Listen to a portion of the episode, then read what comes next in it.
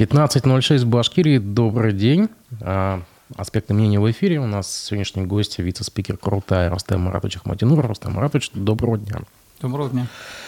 А, не могу не задать вопрос, который нам до эфира прислал один из читателей, слушателей. А, адресую вам. Пользователь под ником Денис в YouTube написал. Депутаты Яблоко от Коми обратились к президенту с просьбой выпустить указ о завершении мобилизации, потому что это волнует их избирателей. А как депутат Крутая на этот вопрос смотрит? Ну, к нам тоже такое обращение поступало.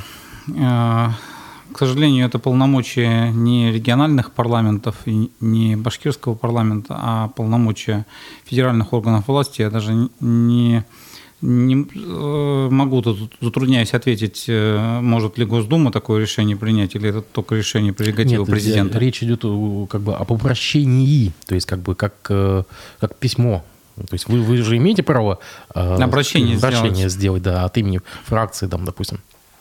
Ну, вы знаете, мы сделали обращение сейчас к Шойгу, министру обороны, по состоянию военкоматов.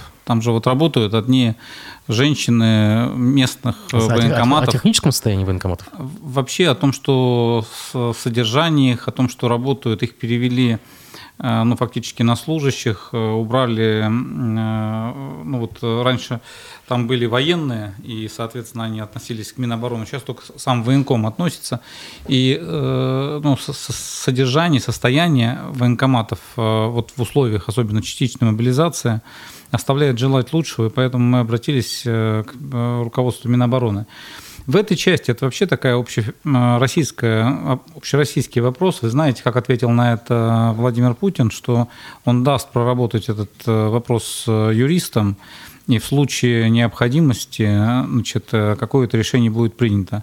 Надеюсь, что так и будет. Если это будет волновать э, жителей, подумаем и пообщаемся с депутатами по поводу какого-то обращения. Рустам Маратович, ну ведь э, Владимир Владимирович Путин у нас сам юрист. Вы знаете, один юрист, два юриста, три мнения. Поэтому он еще и президент страны, и поэтому он должен учитывать э, ну, мнение, скажем, консенсусное. И поэтому с точки зрения практики, с точки зрения законодательства вообще, в принципе, как э, считают э, наши вышестоящие коллеги, э, частичная мобилизация закончилась. А с другой стороны, есть какие-то, ну, скажем, ситуации, где человека, условно говоря, призвали в сентябре или в октябре, но после этого и а, у него ну, было какое-то заболевание, допустим, которое нужно было срочно вылечить, там, ну, не знаю, которое не является препятствием для военной службы. И его отправили на лечение, и сейчас он, в принципе, должен быть э, призван э, на Э, в рамках частичной мобилизации э, дальше или нет. Поэтому тут вот такие правовые вопросы э, чисто житейские.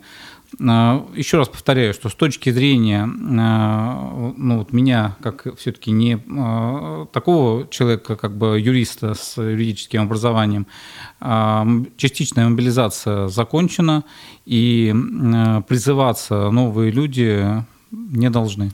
На ваш взгляд, на ваш субъективный взгляд, Рустам Артович, есть ли предпосылки для второй волны в январе? Для второй волны мобилизации. А, как бы а, действительно, вы уже сами сказали, что да, действительно указано не было о закрытии компании. А, мы видим по интернету, по пабликам, видим, что людям присылаются повестки в разных городах уже на январь. Ведется сверка документов, так или иначе. То есть есть ли предпосылки для того, что все возобновится?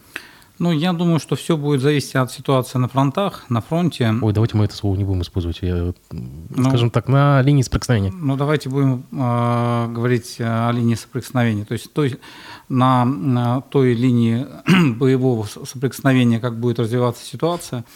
Если э, ситуация будет развиваться таким образом, что наше э, командование, наш э, сейчас главнокомандующий, сможет э, вот э, тех, кого мобилизовали, действительно организовать в боеспособную силу и одержать победу, может быть, ничего и не нужно будет. В прошлый раз, когда вы здесь были в октябре, вы упомянули э, двух депутатов. У нас просто э, слушатель Альберт Ахматуллин, это координатор движения «Стоп Башартес» возвращается к этой теме, он задает вопрос, просит вас назвать тех двух депутатов, которые хот, э, хотели, но так и не, не ушли на СВО. Ну, Насколько я понимаю, один сейчас... Э, я просто не буду называть эти фамилии, потому что, мне кажется, это люди сами должны назвать эти фамилии, или, во всяком случае, спикер парламента. А, я а, знаю, что один час участвует в боевом слаживании в рамках э, подготовки э, в отряде Салават Юлаева. А он депутат чего, извините, прерву? Депутат Государственного собрания. Он депутат Государственного Да, да. 24 депутата э, местных органов, они уже находятся в местах... Э, а это вы говорили, Паша, что 25 депутатов муниципальных да, советов. Да. А эта цифра не увеличилась? Э, нет, я вот, э, потому что упоминаю те, тех людей, которые говорил тогда, новые цифры я не, не владею сейчас, были ли еще кто-то дополнительно после этого. А, а второй человек, э, я вам просто могу сказать, что у него вуз, но имеется в виду военно-учетная специальность водолаз, и он получал, ну, в том числе, он, точнее, давал свое согласие, это тоже депутат Госсобрания, на участие в мероприятиях по э, тому, чтобы расследовать инцидент по Северному потоку, по взрыву. Uh-huh. Значит, э, но Минобороны таких людей представила, но вы знаете, пока Россию задействовать э, в этом не, не, То есть не, не приняли. Депутат-подводник, да? Да, он подводник. Он, в смысле, вообще хотел пойти в рамках э, э, как бы, добровольца, но именно в части вот своей военно-учетной специальности. И Минобороны сказал, что у нас пока только вот есть где такая потребность, это вот расследование Северных потоков. Но пока, значит, Россию, вы знаете, не особо привлекают. Подытожим, то есть у нас один депутат уже проходит боевое сложение. Он единорос? Да. Единорос. Он на, на основе? Нет. Нет. Фамилию не назовете? Нет.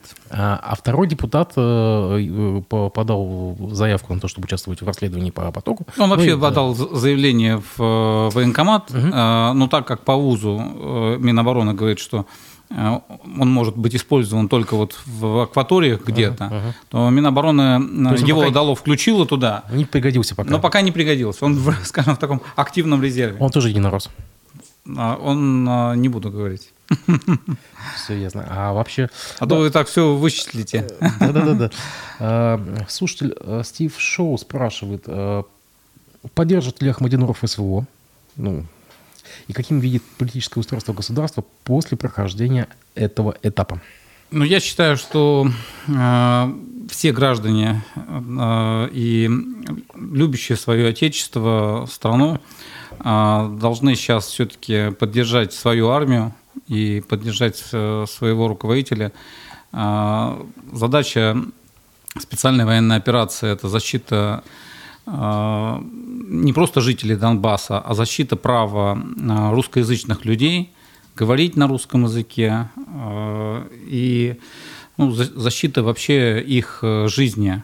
Мы говорили это уже много раз, что 8 лет э, они действительно отстаивали это право и хотели принципе, даже в составе Украины, ведь Минский процесс был направлен на это, дайте автономию, мы будем в составе Украины развиваться, но дайте нам разговаривать э, на своем языке, со своей культурой.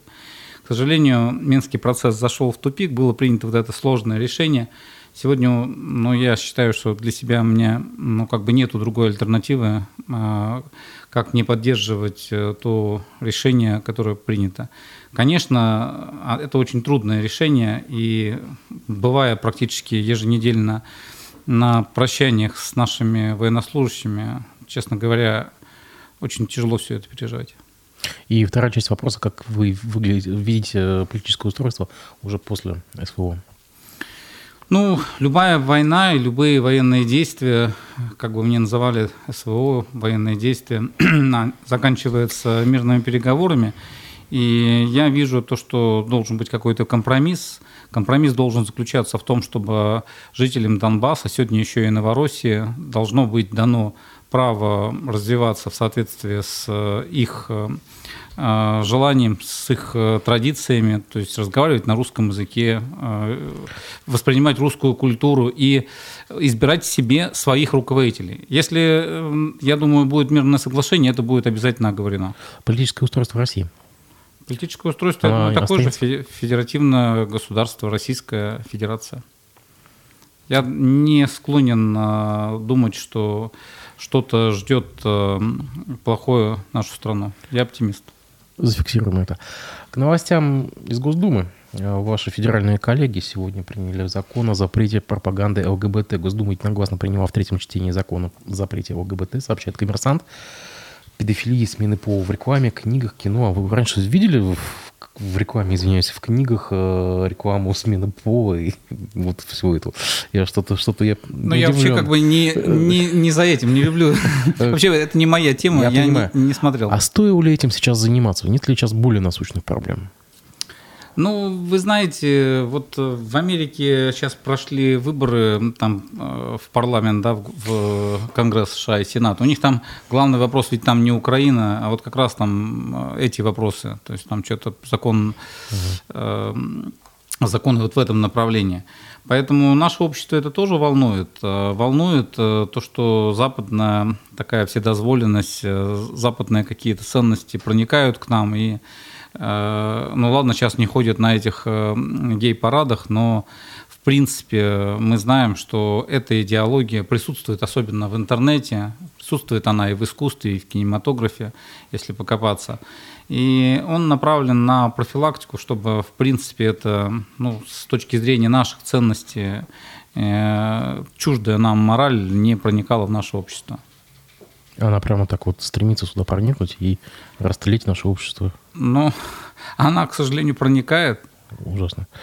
А, пользователь под ником Закивлиди пишет, что московский комсомолец сообщает, что в Украине создан тюркский батальон «Туран», что вам известно об этом? Ну, и разовью тему. В Украине? Да, в Украине, которая воюет на стороне Украины.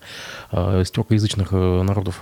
Как вы считаете, если в, в Украине, на стороне Украины воюют ли люди, ну, допустим, татары, башкиры? Что-нибудь слышали об этом?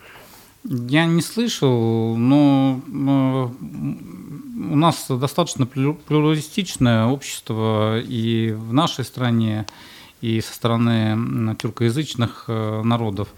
В принципе, э, есть люди, которые воюют э, со стороны западных стран на территории там, тех же подразделений добровольческих Донбасса и так далее. Это могут быть люди с той же, я не знаю, там, Польши или Германии или Америки. Ну, возьмите того же Джон, Джонсона, говорю, возьмите того же нашего Монсона, Джеффа Монсона. Это же гражданин США. Он, в принципе, если его не, не отпустить, он пойдет воевать там за российскую это, армию. у него маленький ребенок, он, ну, важно ему тут заниматься Но развитием не, школ. Не гражданин России же. Он гражданин России. А так, соответственно, ему может прийти повестка?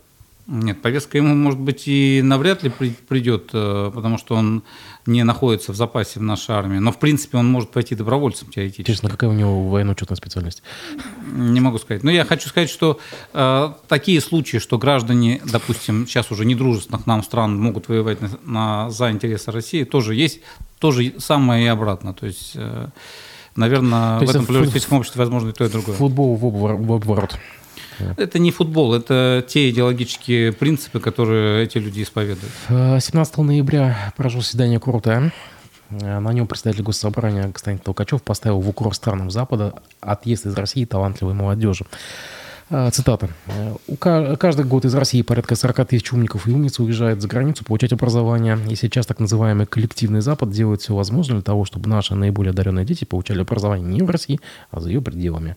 А так ли виноват Запад, тем более так называемый коллективный Запад, в том, что у нас дети уезжают учиться, получить образование и не возвращаются. Прямо вот, вот во всем виноват Запад. Нет, я думаю, что здесь э, вина не только Запада, вина нас, э, то, что мы не создали какие-то конкурентоспособные такие учебные заведения, в том числе в системе высшего образования, которые бы привлекли наших э, детей, и они оставались здесь. Вот Татарстан пошел по этому пути, он создал Иннополис, он, в принципе, уже а, достаточно серьезные молодые свежие креативные головы привлекает. Мы пошли чуть позже. Вы знаете, был создан НОЦ, значит, научно-образовательный центр мирового уровня. Сейчас принято решение о строительстве специального межвузского современнейшего кампуса. Создается Э, практически уже создан Уфимский институт, э, университет, точнее, науки и технологий. Я думаю, что в недалеком будущем все-таки у, наших, у нашей молодежи, у наших школьников, которые сейчас э, учатся, будет достойная альтернатива, чтобы не уезжать на Запад. А как вы считаете, есть ли в этом желание, или точнее нежелание там, возвращаться назад, э, ну, то, что они не видят здесь перспектив для себя?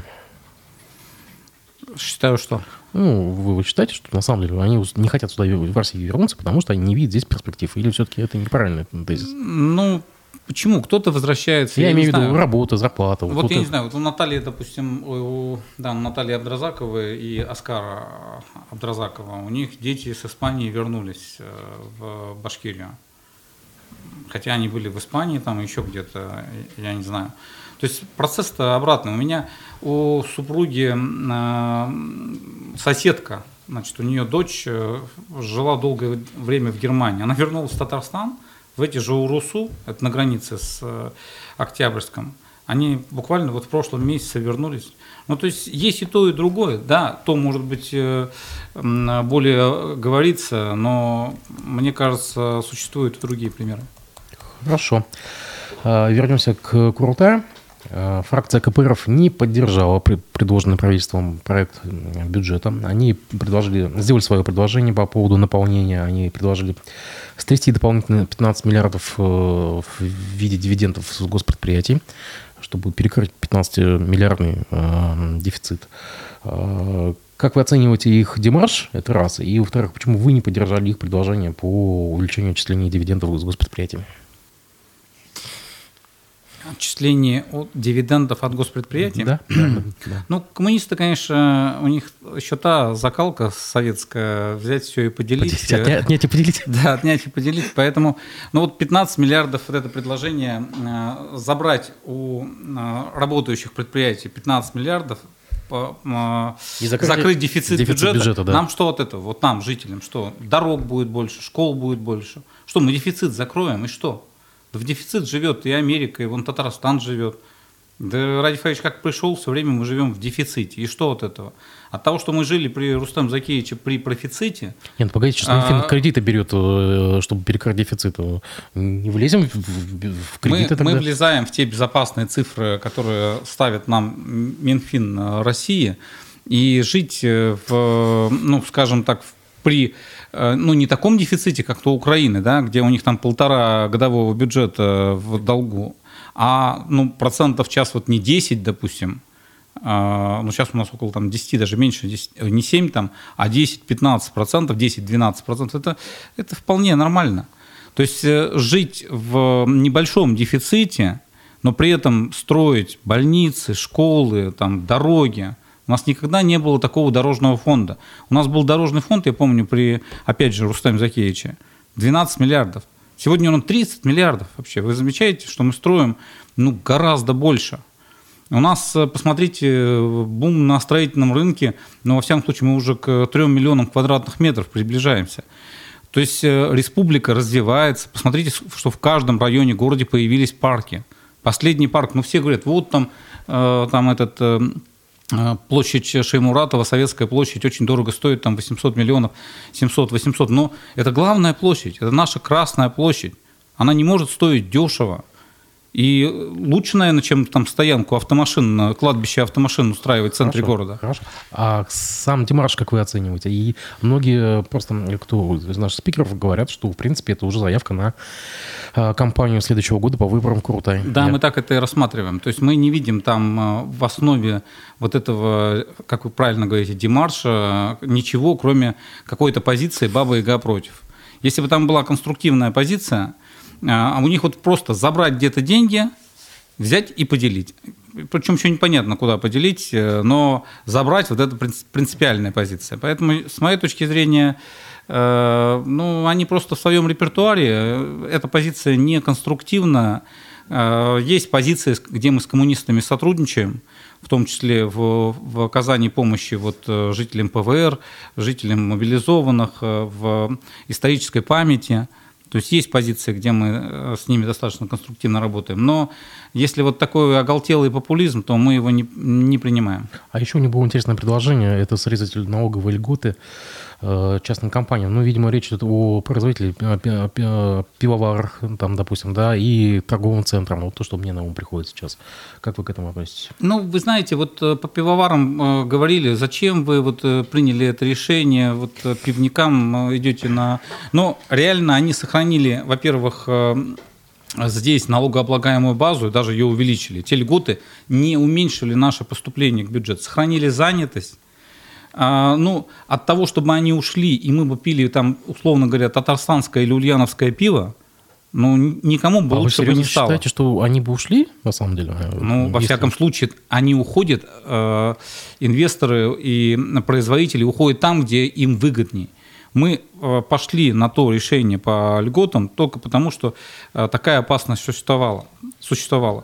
То же самое и по торговым центрам. Нам Э, доказывал э, министр э, торговли Алексей Гусев, я ему верю тем расчетам, которым, что 100 тысяч людей, которые там заняты в этом торговом, в торговых комплексах по, по республике, многие могут сократить свои рабочие места, и это скажется на занятости. А у нас сейчас исторически низкая вообще ситуация с безработицей. У нас 3,3 процентов, ну там три с половиной сейчас может быть э, общая безработица. Такого показателя в принципе не было в республике. Поэтому я думаю, что эта мера тоже оправдана. Вы в эту статистику верите? Ну, понимаете, но если у нас Международная организация труда делает эту статистику, вот я приехал с Азербайджана, там они по этой же статистике, ну как ее не верить? Если у вас есть другая статистика, давайте мы другую обсудим. Но это статистика Международной организации труда. А статистика, которую вы говорите, регистрируемая безработица, она менее процента, у нас около 1% э, безработных, но в нее до конца не верю, потому что туда не все приходят, которые не безработные. По э, статистики э, или методики Международной организации труда, они считают не те, кто пришел или не пришел, а вообще всех безработных, которые в трудоспособном возрасте не могут найти работу, но хотят работать. Вот таких у нас 3,3%. Хорошо, Исторический да. минимум. Ну вот, принимается. Да, давайте в область культуры. Я просто здесь э, докторскую защищал и кандидатскую по эту тему. Вы меня не переспорите. В область культуры мы перейдем. Зулихе закрыли глаза. Э, речь, Закрыли? Да, речь о спектакле Гузаль Яхиной. Зулиха открывает глаза. Его сняли с репертуара Башгосдрамтеатра э, из-за подсвистских настроений самой госпожи Яхиной. Вы как к этому относитесь? Ну, это решение учредителя, в данном случае Министерства культуры. Не, не, давайте не, это решение трупы или решение Минкульта? Ну, я думаю, что эту политику реализует здесь Министерство культуры, и, наверное, они свою позицию сказали, что мы не очень приветствуем, э, когда э, в тот период, когда наша армия, мы уже говорили, э, проводит, значит, и наши люди погибают за, мы говорим, суверенитет, в том числе нашей страны, там уже территория нашей страны, а, а значит, э, в данном случае э, достаточно известный э, режиссер, который, ну, значит, в данном случае проповедует другие взгляды и говорит о том, что ну, фактически публично, что он не поддерживает. Контекст такой, что мы не поддерживаем сегодня нашу армию, наше руководство. Ну, наверное, в этот период не совсем логично, что в Государственном театре будет проходить этот спектакль. Сам я вообще хотел посмотреть этот спектакль. А вы не были на постановке? Я не был на этой постановке. Если э, ситуация изменится, может, даже схожу. А вы также разделяете ту же точку зрения Минкульта и самой трупы, да? Да. А вас как бы не смущает то, что заявление труппы театра не было никем подписано? Там нет ни одной подписи. Я не, не знаю. Главного режиссера, не директора. Ну что ж, хорошо. А, ваш коллега Юнир Кутугужин из КПРФ выдал следующую реплику. Мы, это все в ту же тему. Мы должны продолжать развенчивать фейки о советском образе жизни, о советских людях, как о каком-то тупом и жестком совке, а не о народе Созидателя. Поэтому мы приветствуем решение коллектива снять с репертуара откровенно антисоветский спектакль Яхиной. А вот смотрите, вот уже борются с антисоветчиной. Как бы это какая-то уже компонентная или все-таки единичный случай? Это позиция КПРФ и юнира, юнира Котлугужина. Я ее не могу сказать, что разделяю, но в целом я свою позицию сказал. А я согласен, что в Советском Союзе было что хорошего, но то, что он нас завел в тупик, это тоже, к сожалению, история показала. Здесь на днях один из татарских телеканалов назвал э, э Мигеля Шимуратова татарским генералом. Вы с этим согласны? Шеймуратова? Да. Вы не, ну, видели, вы не видели этот сюжет, да? Видимо? Нет, не видел, но я хочу сказать, что мы также и этого Айдара Галимова, и Элвина Грея считаем там башкирскими певцами, значит, а Татар, Татарстан, наши братские считают их.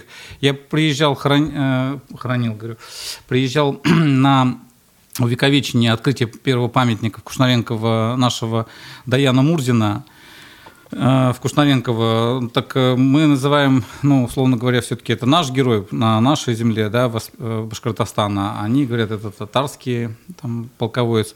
Мне кажется, тут делить особо нечего. Ну, для нас все равно Миникали Шеймуратов – это башкирский генерал, башкирский полководец, и мне кажется, то, что здесь э, ну, татары хотят примазаться или приблизиться к славе этого военачальника, ну, ничего плохого здесь нету. Может быть, у нее и татарский э, э, частичка крови была, кто знает. Но для нас это башкирский генерал. Ну, хорошо. А Национальный герой, скажем так. Я знаю, что вы профессиональный футболист. Не профессиональный, как раз, как раз любитель. Вы возглавляете ночную лигу. Да. А, продолжается процесс в арбитражном суде между ФК УФА и региональным фондом. Там, напомню, речь идет о 105 миллионов рублей займа, которые Рекфонд требует с клуба. По всей видимости, ну, как это делают, э, делают выводы несколько изданий, а, республика все-таки заплатит этот долг, поскольку республика вошла в состав акционеров. А, на ваш взгляд, самое ли время такие деньги тратить на футбол из госбюджета? Ну, вы знаете, Уфа сейчас э, э, содержится примерно на 2,5-3 раза меньше, чем она содержалась при э, раннем или позднем, извиняюсь, Рустаме Хаметове и когда пришел Ради Фаевич Хабиров. То есть в 2-3 раза расходы сократились после uh-huh. того, как мы ушли uh-huh. в премьер-лигу, ушли в ФНЛ. И э, эти деньги, они вполне подъемные. Сумму э, называл Ради Фаич, это примерно 400 миллионов рублей. Это та сумма, ну, которую там большинство команд э, первой лиги получают на свое содержание, включая нижние части. И я считаю, что мы ну, вполне можем содержать, республика может содержать э, такой, э, такой клуб, потому что э, порядка 70 тысяч детей – которые идут э, в секции, они во многом хотят пойти именно в Уфу, ФК Уфу, в большой футбол. Я верю, что мы через э, год-два обязательно вернемся э, в премьер-лигу. И поэтому важно сохранить. У нас сейчас одна из самых молодых команд вообще среди команд ФНЛ и РПЛ. И мне кажется, у нее есть перспективы, поэтому э, то, что, э, я надеюсь, в арбитраже будет найден компромисс, и тот долг, который республика, в принципе, дала через Рекфонд, э, будет, если уплачен республика, это, я считаю, разумный и правильный компромисс. Нам надо сохранить футбольный клуб. Мы вообще один из немногих тогда, если вот, не дай бог, клуб упадет вниз, будет миллионников, кого нет команды ФНЛ и РПЛ. А, а это уже такая имиджевая история. Даже ну, как бы это будет говорить о развитии спорта. Нам ни в коем случае нельзя делать шаг назад, а поэтому надо поддержать команду. Ну, а, как бы следует той мудрости, что если где-то прибавится, значит, где-то убавится, соответственно, если где-то в бюджете найдут 105 миллионов, а то, чтобы спасти ФК УФА, то с кого-то эти 105 миллионов снимут. То есть Ну, во-первых, вы знаете, что ведутся и продолжаются переговоры с э, крупными инвесторами по поводу поддержки клуба. Да, они в связи с санкционной вот этой вот как бы ситуацией немножко приостановились, но я думаю, что республика найдет возможность, как поддержать команду, не прибегая к бюджетным ресурсам. То есть снимать с кого-то не будут? Нет. А, дорогие друзья, я вас призываю комментировать нашу трансляцию. А, также вы нас можете смотреть в YouTube, в ВК, Одноклассниках. И я уже вижу новый вопрос. А, пользователь по имени Всеволод Спивак очень очень похоже, что это экономист Всеволод Спивак задает такой вопрос. В проекте бюджета Башкирии заложено снижение республиканских затрат на здравоохранение на 24% от текущего года даже без инфляции. Возможно ли, что в итоге расходы на медицину с учетом инфляции упадут даже ниже 2019 года? Я надеюсь, что так не произойдет, но нужно учитывать одну простую вещь. Расходы на Минздрава или расходы на здравоохранение а, в 2020-2021 году были аномально большие. И вы знаете, из-за пандемии. Из-за пандемии. Построено 4 госпиталя – Представляете, 4 инфекционных госпиталя. А полностью там переоборудованные инфекционные отделения, закуплена куча э, КТ, оборудования. А такого количества средств, которое тратилось на э, поддержку э, и лечение больных, наверное, не было никогда. Поэтому, с одной стороны, наверное, расходы в какой-то степени доля может э, уменьшиться, ну, но в целом 24%. Но, но, но в целом абсолютные цифры, я думаю, не будут э, таковыми, потому что, во-первых, мы ждем перераспределения. Вот сегодня принят э, федеральный бюджет э, в третьем чтении, и э, мы ожидаем какое-то перераспределение и дополнительные поступления в наш бюджет чтобы во втором чтении, а мы планируем принять э, значит, во втором и третьем чтении 15 декабря бюджет республики, чтобы эти э, ну, как бы уменьшения были не столь существенны. То есть это плавающая цифра? То есть она может э, отскочить? И... Может чуть-чуть увеличиться, да. Угу. А вы можете сразу сказать, кто еще пострадает из сфер, какие сферы еще могут пострадать? Ну, сфера здравоохранения не сказать, что пострадает. Это Спивак так считает, что пострадает. Я еще раз подчеркиваю, если вы в один год построили, там в два года построили четыре госпиталя инфекционных, у вас по РАИПу, по системе здравоохранения проходила огромная сумма, то тогда, когда вы это не делаете, у вас заведомо там меньше расходов. Но в целом э, текущие расходы на заработную плату, содержание больниц, поликлиник, они не уменьшатся а даже, в принципе, увеличится с учетом инфляции. Но э, с экономистом с, с Пиваком спорить интересно, потому что он достаточно аргументированный. Я думаю, что это, это можно посвятить отдельную передачу. А, кстати, сразу воспользуюсь случаем. Отдельную программу. А, вот этот 15-миллиардный а, дефицит, как вы планируете перекрывать? Есть какой-то план? Э? Да, конечно. То есть э, есть и заимствования, которые делает Минфин. Это бюджетные или это будут коммерческие? Э, есть и бюджетные. Есть, по-моему, они размещают на свободном рынке облигаций. Ну, у Минфина все эти расходы предусматриваются, как они их будут закрывать. Подробно на бюджетном комитете будут рассматривать 11 декабря вот это вот, э, мы пока утвердили только основные параметры, я думаю, что э, представители, э, члены комитета по бюджету зададут эти вопросы и обязательно рассмотрят, чтобы все значит, дефицитные статьи были предусмотрены какое-то покрытие. А наши крупнейшие... Чтобы не сказалось на защищенных статьях. Наши крупнейшие доноры, это Башнефть, там, допустим, Сода, они как-то увеличат дивиденды или останутся на прежнем уровне? Ну, э, в Суда вообще э, уже, в принципе, часть дивидендов выплатила там за первое полугодие, насколько я знаю. По второму полугодию, в зависимости от того, как будут результаты, в принципе, нас удовлетворяет то, как работает и как э, мы получаем какую отдачу от соды.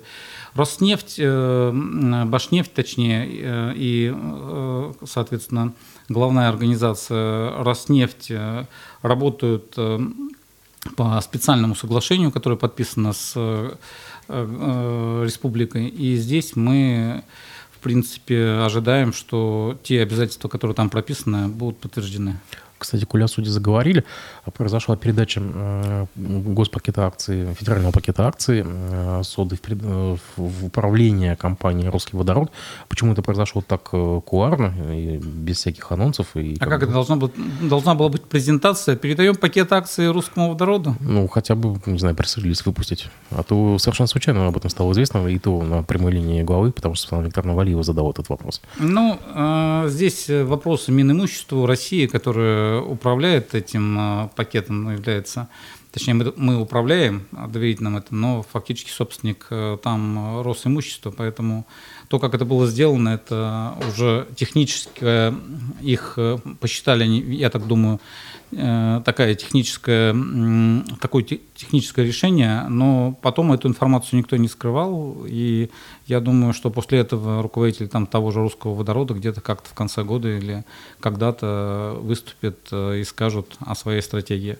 Насколько я понимаю, а, сейчас э, взаимодействие, ну, во взаимодействии с руководством предприятия никаких проблем нет. Небезызвестный, вам Андрей Сергеевич Потылицын, политехнолог, задавался на днях вопросом, зачем нужно было передавать и в последующем э, Башкиравтодору компанию Стертамасские железные дороги, это крупнейший логистический оператор, который обслуживает ту же самую соду, чтобы затем ее выставить на торги на 400 миллионов. А если курица несет яйца, даже если не золотые, но несет, то зачем ее продавать?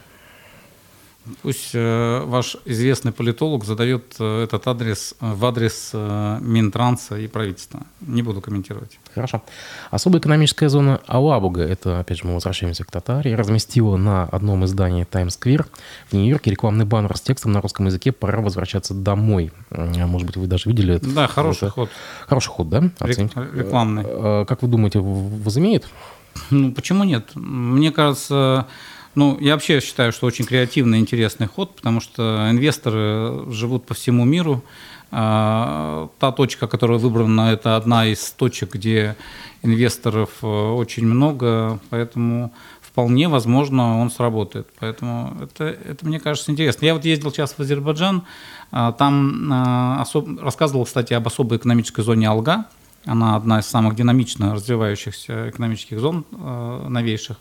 Так вот, у них там есть зона Алят, э, и они тоже, несмотря на то, что достаточно сейчас у них э, выгодные геополитические условия, все равно проводят э, множество мероприятий, в том числе и в Дубае, Саудовской Аравии, в России, для того, чтобы рекламировать. Ну вот в рамках российско-азербайджанского форума они тоже проводили ряд акций. А как вы думаете? Все работают за инвестора. Да, борются. Борются. А, а, наша зона Алгани не может таким ходом тоже воспользоваться? Я думаю, мы найдем другие ходы. Угу. Хорошо, интересно. А, прокуратура сообщает, что по поручению прокуратуры Челинского района проведена проверка. В ходе рейдовых мероприятий выявлены нарушения при добыче золота. Я напомню, что ранее э, золотодобычу у нас курировал вице-премьер Батранов, который сейчас находится в зоне СВО, и, соответственно, как бы область осталась без, без куратора. Ну, как бы, может быть, вы этот вопрос обсуждали тоже на комитетах. В результате проверки выявлен факт организации ООО «Альтинвест», что-то, по-моему, на слуху, в добыче драгоценных металлов в отсутствии лицензии. А, республику разграбляют или как, по-вашему? Ну, а... Не в первый раз, кстати, уже такие... Это такая перманентная борьба. А, вот эти вот э, серые копатели, вот эти недобросовестные какие-то золото э, там, или какие-то металлы, э, недрокопатели. Их, конечно, очень много. А, упомянутый вами Азат Бадранов занимался этим очень достаточно энергично. Не знаю, Э, я думаю, что в правительстве найдут э, какую-то замену, но эта борьба будет продолжаться, и я думаю, что разграблять э, богатство республики никто не даст. Если у вас будут какие-то вот такие же факты, можете прям сигнализировать к нам в парламент. Мы готовы подключиться к этой работе и выехать на место, ну и разбираться прямо на месте с такими фактами. Пользователь Яс Башир спрашивает, когда приведут в соответствии с федеральным законодательством закон о пчеловодстве. Вот у людей проблемы-то. Ну, приведем. Э, мы занимаемся этим вот практически ежемесячно. Если сейчас нужно что-то там привести в соответствие, ну пусть выйдут на мою приемную. У меня вообще телефон моей приемной в интернете стоит в открытом доступе.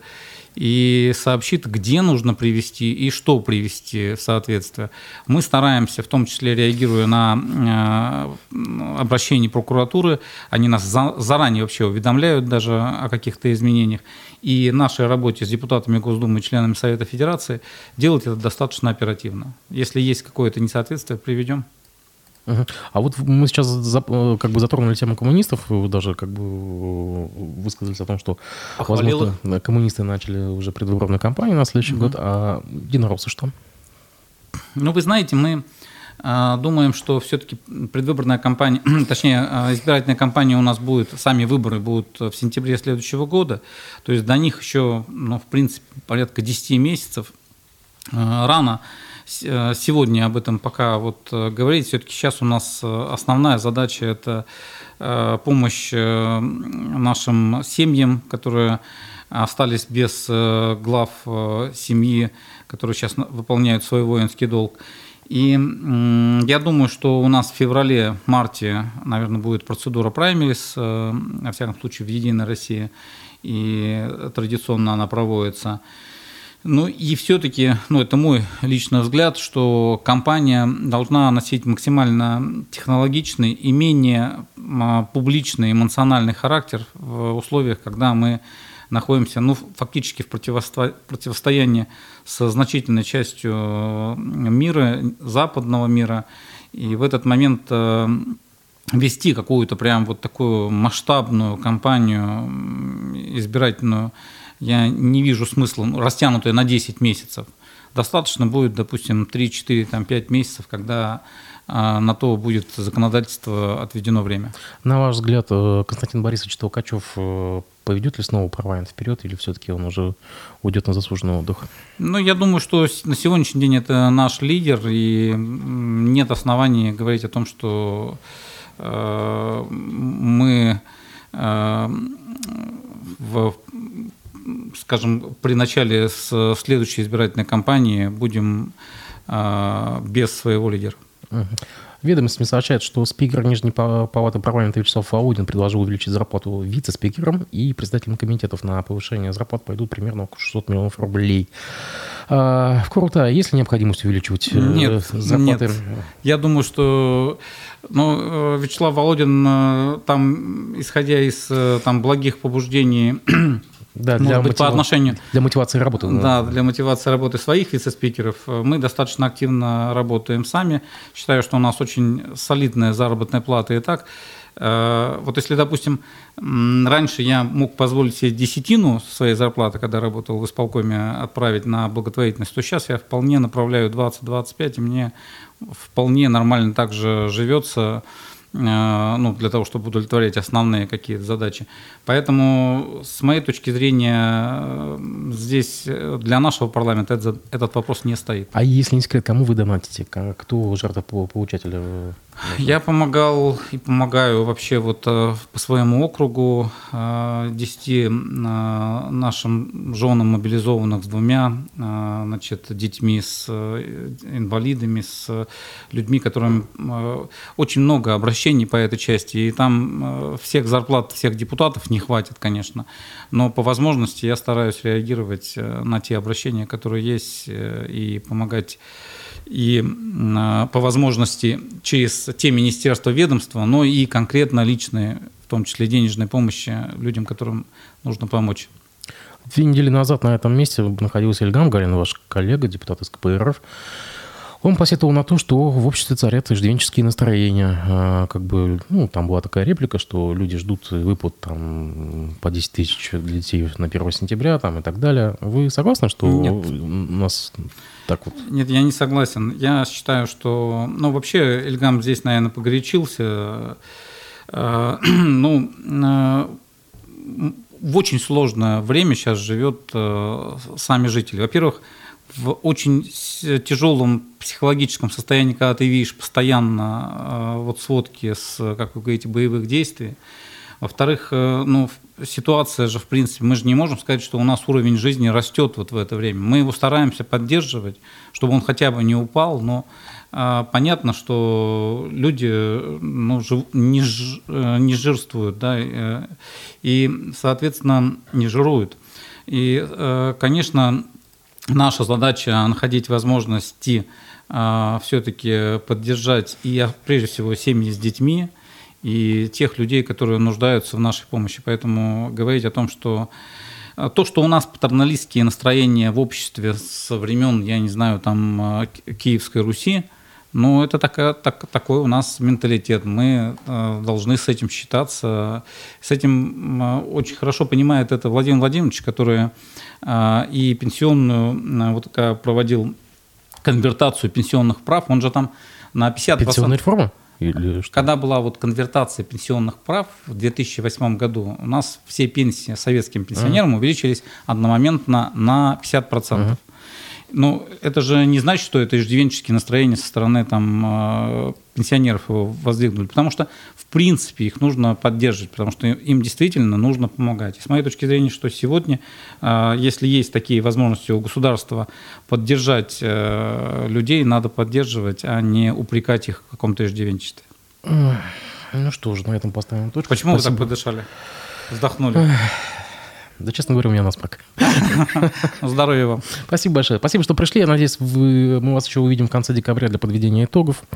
А, друзья, смотрите, читайте наш сайт, следите за анонсами. Всего доброго. До свидания. До свидания.